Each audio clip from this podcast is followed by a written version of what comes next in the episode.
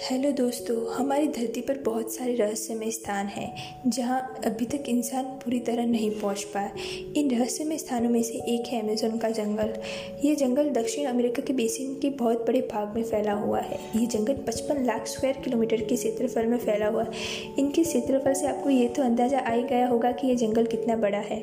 और विश्व के सभी उष्ण कटिबंधीय क्षेत्रफल में पड़ने वाले वनों में से सबसे अधिक जैव विविधता यहाँ पाई जाती है।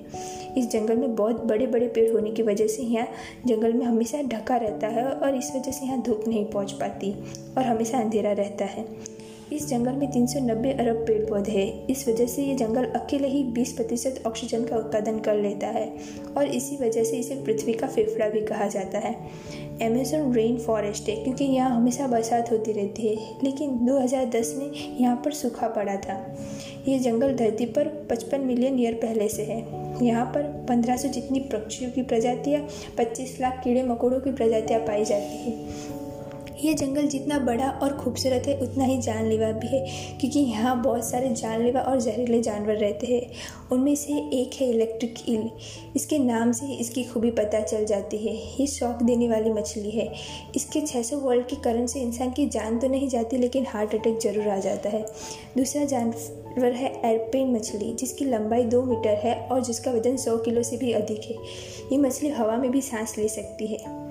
मॉस्किटो सबसे छोटा है लेकिन सबसे खतरनाक है।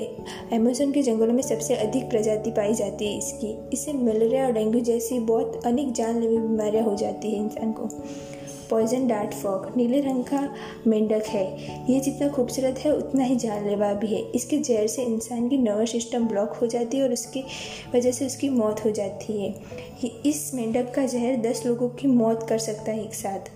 और भी बहुत सारे जानवर हैं। जो हमले, जिनके हमले करने की टेक्निक से वो एक दूसरे से अलग पड़ते हैं। धरती पर सुंदर और रहस्यमय स्थानों में से है एक अमेजोन का जंगल, जिसके बहुत सारे रहस्य के बारे में जानना बाकी है अभी इंसान को। अमेजोन के जंगल प्राकृतिक सौंदर्य से भरा हुआ है और इसकी इसी खूबसूरती की वजह से प्रकृति में संतुलन बना हुआ है।